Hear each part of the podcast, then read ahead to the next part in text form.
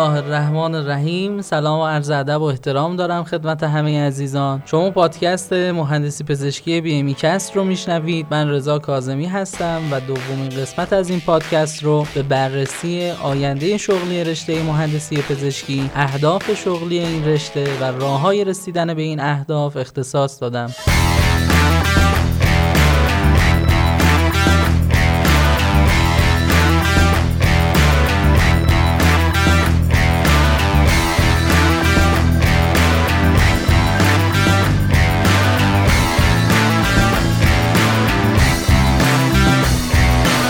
تعدادی از دانشجوهای رشته مهندسی پزشکی که با من صحبت می‌کنن میگن من دوست دارم برای رسیدن به موفقیتم تلاش کنم و همه جورم حاضرم براش وقت بذارم. اما واقعا نمی‌دونم باید چی کار کنم و این موضوع این دوستان رو کاملا سردرگم و کلافه کرده. تعداد دیگه ای از دانشجوها میگن ما که هنوز دانشجوییم و فعلا بلد نیستیم کاریو انجام بدیم. پس بذاریم بعد از فارغ و تحصیلی مثل بقیه افراد یه کاریو انجام میدیم دیگه و حالا حالا وقت زیاد متاسفانه با گروه دیگه ای از دانشجوها که صحبت می‌کنم چون که توی شهرستان کوچیکتری زندگی می‌کنن و مطمئن هستن که شرایط استخدام توی بیمارستان و به عنوان کارشناس تجهیزات پزشکی ندارن کلا از این رشته ناامید شدن و حتی پشیمون هستن که چرا این رشته رو انتخاب کردن. همین ابتدا چند تا موضوع رو خدمتتون عرض می‌کنم. اولا اینی که این اولین باری نیست که این توضیحات رو ارائه میدم و قبلا هم توی برنامه تا حدودی در موردش صحبت کردم. چون این موضوع بسیار پر اهمیته و خیلی از دانشجوها با این چالش دست و پنجه نرم می‌کنن و همچنین این قسمت پیش نیاز چند تا از مهمترین قسمت های تخصصیه که در مورد بازار کار رشته مهندسی پزشکی صحبت میشه ترجیح دادم یه بار دیگه این اطلاعات رو در اختیارتون قرار بدم تا اینجوری این قسمت هم در آرشیو BME قرار بگیره. دومین موضوع این که این قسمت در دسته‌بندی مطالب عمومی قرار می‌گیره. همونطور که قبلا هم عرض کردم مدل انتشار قسمت های BMECast رو در دسته‌بندی عمومی و تخصصی قرار میدم که روی کاور هر قسمت نوشته میشه. فرقش هم اینه که قسمت های عمومی اصولا پیش نیاز قسمت های تخصصی هستن و در قسمت های تخصصی خیلی جزئی تر و تخصصی تر در مورد هر موضوع صحبت می‌کنن. خب بریم سراغ اصل مطلب و امیدوارم این قسمت براتون مفید واقع بشه.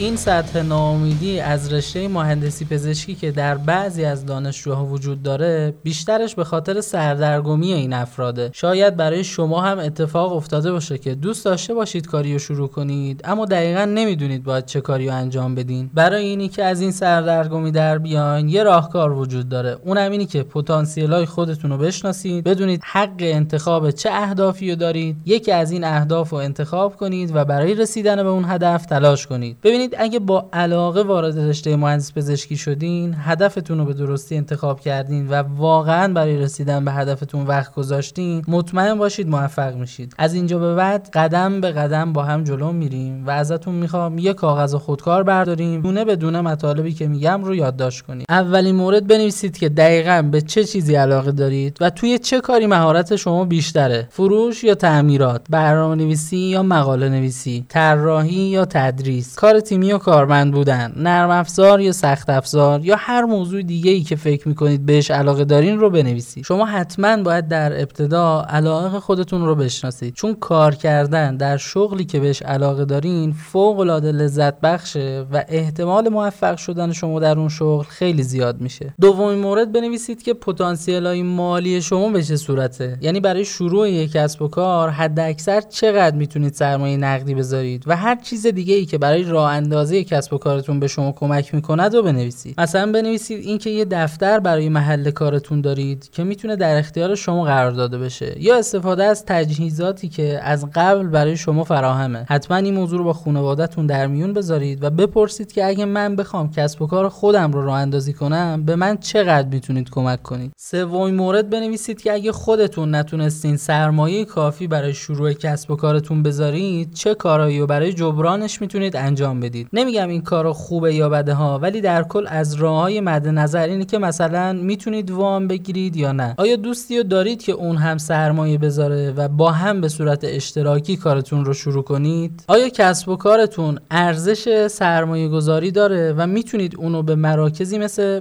مرکز رشد دانشگاه یا پارک علم و فناوری یا شتاب دنده برای جذب سرمایه ارائه بدین؟ آیا خودتون وسیله غیر ضروری و تقریبا ارزشمندی رو دارین که در حال حاضر خیلی بهش نیاز ندارین و بتونید به نقد تبدیلش کنین و ازش به عنوان سرمایه کسب و کارتون استفاده کنید یا هر راهکار این چنینی دیگه ای که به ذهنتون می‌رسه رو بنویسید. ببینید همه این موارد یه سری مزایا و یه سری معایب داره که شرایطش هم برای همه افراد فرق می‌کنه. پس اگه مجبور به انتخاب یکی از این موارد شدین خیلی خیلی در مورد مزایا و معایب انتخابتون تحقیق کنید. من هم اگه فرصتی بود آینده در یه قسمت راجع به نحوه جذب سرمایه برای راه اندازی کسب و کار با شما صحبت می‌کنم. چهارمین مورد بنویسید که پتانسیل های جغرافیایی شما به چه صورته. اینی که در کدوم استان و شهرستان زندگی می‌کنید واقعا در بسیاری از کسب و کارها موثره. حتما یه سری آمار از منطقه ای که می‌خواین کسب و کارتون رو در اون گسترش بدین در بیارین. مثلا اینکه در اونجا چند تا مطب دندون پزشکی وجود داره.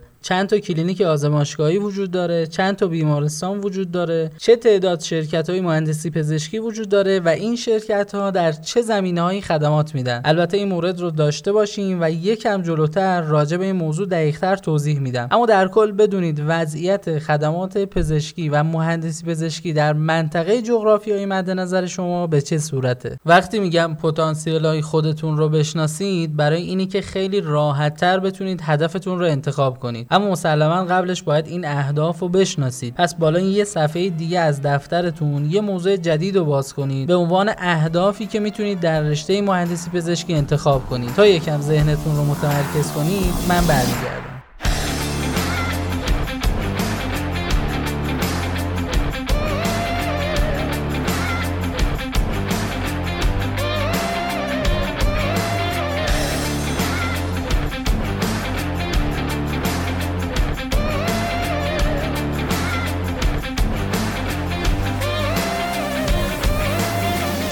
خب قرار بر این شد که اگه بخواین از سردرگمی در بیاین و کارتون رو استارت بزنید اول باید پتانسیل ها و علاقه خودتون رو بشناسید که در موردش توضیح دادم. مرحله بعد اینه که یکی از اهدافی که برای رسیدن به موفقیت در رشته مهندسی پزشکی وجود داره رو انتخاب کنید. من خیلی کلی این اهداف رو به پنج دستبندی تقسیم کردم که راه رسیدن به هر کدوم از این اهداف متفاوته. این پنج هدف شامل یک طراحی تولید دو تعمیرات سه فروش چهار کارمند شدن پنج هیئت علمی دانشگاه و تدریس هستش. هر کدوم از این اهداف شامل ده ها زیر شاخه میشه و اینجاست که میگم شانس موفقیت در رشته مهندسی پزشکی بیشتر از بقیه رشته های همرده خودشه. مثلا هدف فروش رو مد نظر بگیرید. زیر شاخه های این هدف شامل فروش تجهیزات بیمارستانی فروش تجهیزات دندان پزشکی فروش تجهیزات آزمایشگاهی فروش تجهیزات بخشی فروش تجهیزات تصویرگر پزشکی فروش تجهیزات چشم پزشکی یا ده ها مورد دیگه است. حتی خیلی از شرکت ها کار فروش رو جزئی تر انجام میدن. مثلا توی حوزه دندان پزشکی یه سری شرکت ها فقط کار فروش تجهیزات اساسی یه مطلب دندان پزشکی رو انجام میدن. یه سری شرکت ها بر اساس احساس نیاز حوزه دندان پزشکی فقط یه محصول خاص رو تولید یا وارد می‌کنن و به فروش اون محصول خاص معروف میشن. مثلا فروش میکروسکوپ های دندان پزشکی یا فروش لیزر دندان پزشکی یا فروش ایمپلنت ها یا هزاران مورد دیگه. یه سری شرکت ها فقط روی محصولات مصرفی دندان پزشکی مثل سرساکشن دستکش مواد دندان پزشکی متمرکز میشن. پس ببینید چقدر این حوزه می‌تونه گسترده باشه. برای هدف تعمیرات هم به همین صورت. مثلا تعمیرات تجهیزات تصویربرداری پزشکی تعمیرات تجهیزات بیمارستانی تعمیرات تجهیزات آزمایشگاهی یا ده ها مورد دیگه که میشه بهش اشاره کرد. حتی توی همین بخش تعمیرات هم افرادی هستن که فقط و فقط روی دستگاه خاص مانور میدن و توی کشور شناخته شدن. مثلا خدا یه دستگاه اوتوانالایزر آزمایشگاهی هستن و خیلی از استانها رو پوشش میدن. پس الان متوجه شدید شما توی رشته مهندسی پزشکی چقدر می‌تونید حق انتخاب داشته باشید. فقط کافیه با یه انتخاب هوشمندانه هدفتون رو انتخاب کنید و برای رسیدن به هدفتون تلاش کنید. خب تا اینجا گفتم 5 تا هدف رو می‌تونید انتخاب کنید و راه رسیدن به هر کدوم از این اهداف متفاوته. مثلا اگه هدفتون رو فروش انتخاب کردین بعد از بررسی پتانسیل های خودتون مثل میزان سرمایه اولیه شما و مهمتر از اون بعد از نیاز سنجی که انجام دادین و یه محصول رو برای فروش انتخاب کردین الان وقتشه که مهارت های خودتون رو در زمینه فروش بالا ببرید. مثل زبان بدن ارتباط کلامی شناخت رقبا و خیلی از موارد دیگه که در آینده یه قسمت دیگه و در دستبندی تخصصی راجع به هر کدوم از این اهداف صحبت می‌کنم. این که گفتم باید نیاز سنجی کنید هیچ هزینه ای نداره و خیلی راحت می‌تونید این کار رو انجام بدید. بذارید برای این مثال حوزه دندان پزشکی رو انتخاب کنم. همونطور که گفتم اول آمار تعداد مطب ها درمانگاه ها و کلینیک های دندان پزشکی شهرتون رو در بیارین. همزمان بدونید دقیقا چه شرکت هایی توی استان یا شهرستان شما به این مراکز خدمات میدن. نمی‌دونم این کار چقدر درست هست یا نه. اما من اگه خودم می‌خواستم این نیاسنجی رو انجام بدم توی سایت آیمد قسمت استعلام ها از طریق اطلاعات تماس با شرکت های وارد کننده و تولید کننده ای که محصولات مد نظر من رو داشتن تماس می‌گرفتم و ازشون لیست محصولات و قیمت همکار می‌خواستم. یه لیست جدا درست می‌کردم و به همراه قیمت مصرف کننده در اختیار مراکز دندان پزشکی میذاشتم و اینجا چند تا حالت وجود داشت که مشخص می‌کرد از کاری که می‌خوام انجام بدم استقبال میشه یا نه. من همین راهکار رو به شما هم پیشنهاد میدم. اولین حالت ممکنه دکتر یا دستیارش به شما بگن که قیمت خوبی داری و خیلی خوبه که در شهر خودمون می‌تونیم با این قیمت و در زمان کوتاهتری از شما خرید کنیم و به خوبی استقبال میشه ازتون. اگه چندین مطب و کلینیک ازتون استقبال کردن تبریک میگم. شما یه شغل خوب و استارت زدی و می‌تونید موفق بشید. توی حالت دیگه ممکنه دکتر یا شرکت اصلی همون ابتدا آب پاکی روی دستتون بریزه و بگه این محصول در این شهر نمایندگی انحصاری داره و دیگه شما حق فروش اون محصول رو ندارین. یه حالت دیگه ممکنه بیشتر مراکز از اون برند بد تعریف کنن و مطمئن بشید اون برند حداقل توی شهر شما جایگاهی نداره. ببینید این مدل نیاز سنجیه به شما کمک می‌کنه که چه محصولی رو برای فروش انتخاب کنید که از شما استقبال بشه. بعد از نیاز سنجی هم عرض کردم که مهارت خودتون رو برای رسیدن به جایگاه دلخواهتون بالا ببرید و همواره برای اون تلاش کنید.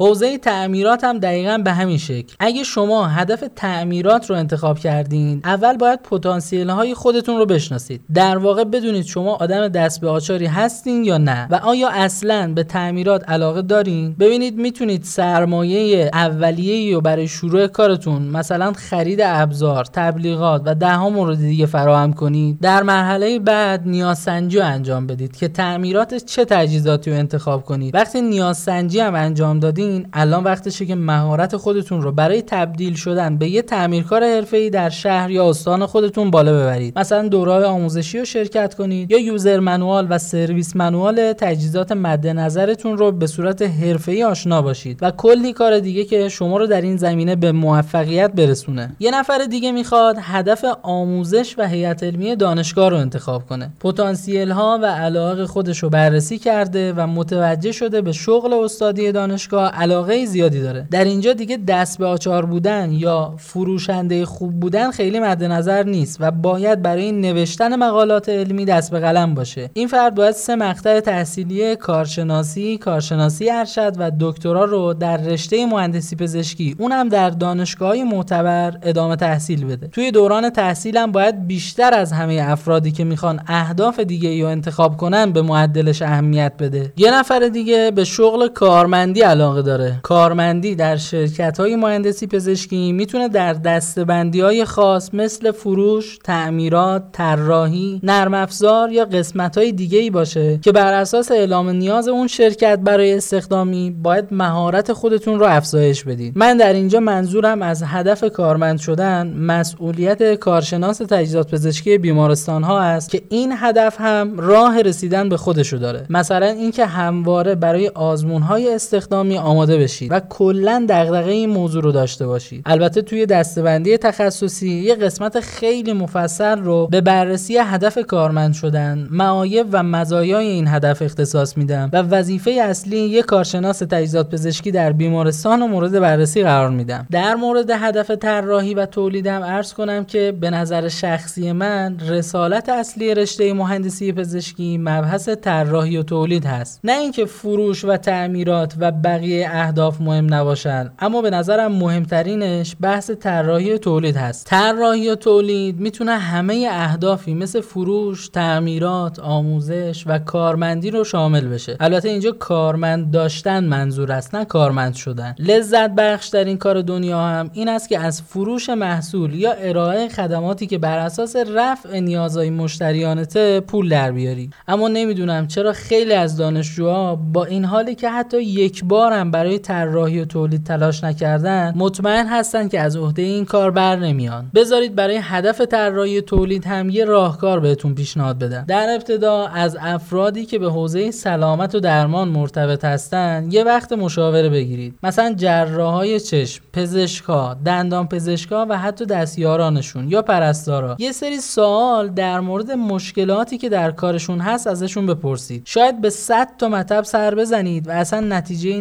نگیرید و خیلیشون شما رو از مطب پرت کنن بیرون. اما فقط کافی یه دکتر یا یه متخصص یه مشکل رو به شما بگه که نحوه رفع اون مشکل برای شما یه ایده عالی باشه که بتونید روش سرمایه گذاری کنید و اون ایده رو تجاری سازی کنید. الزاما هم اون ایده ساخت دستگاه نیست و می‌تونه یه نرم افزار یا یه سایت باشه. شما می‌تونید همچنین ایده هایی از نمونه های تولید شده در کشورهای مختلف بگیرید. خودتون به اون ایده شاخ و برگ تازه بدین و در ایران تجاری سازی کنید وقتی ایده خوبی هم به ذهنتون رسید دو تا حالت داره. اول اینکه خودتون با هزینه شخصی خودتون تیمتون رو تشکیل بدین و اون محصول رو تجاری سازی کنید دوم اینکه براش یه سرمایه گذار پیدا کنید. مثل مراکز رشد دانشگاه ها شتاب دهنده ها پارک های علم و فناوری یا حتی یه سرمایه گذار شخصی که در یه درصد مشخصی از سود و زیان شما سهیم میشه. پس ای کسانی که میگید من نمی‌دونم باید از کجا شروع کنم و چیکار کنم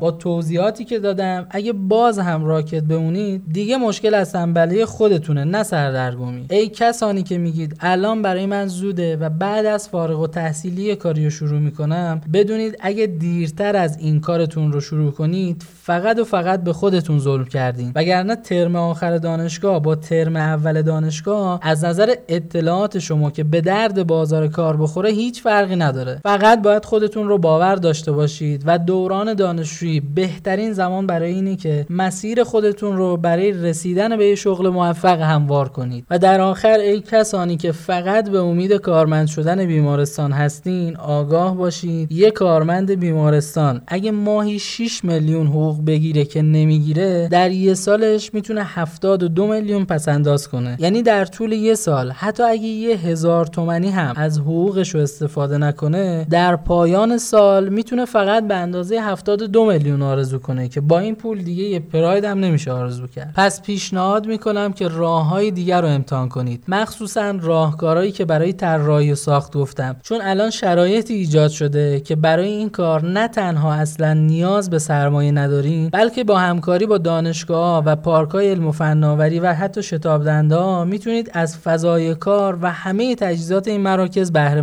بشید. و حتی وام های خوبی دریافت کنید. فقط نیازی که یه ایده خوب داشته باشید که ارزش سرمایه گذاری داشته باشه و در ازای دریافت این خدمات درصدی از سهام شرکتتون رو به اون مرکز اختصاص میدین. هیچ کدوم از این موضوعاتی هم که گفتم شعاری نیست. من توی شرکت خودم هم توی زمینه طراحی تولید با مرکز رشد دانشگاه همکاری دارم هم توی بحث فروش و تعمیرات فعالم هم واحد کارگاه عملی تجهیزات بیمارستانی و کارورزی آموزش آموزش میدم. شما هم اگه بخواین مطمئنم که می‌تونید. اصلا موفقیت به بچه های مهندس پزشکی خیلی میده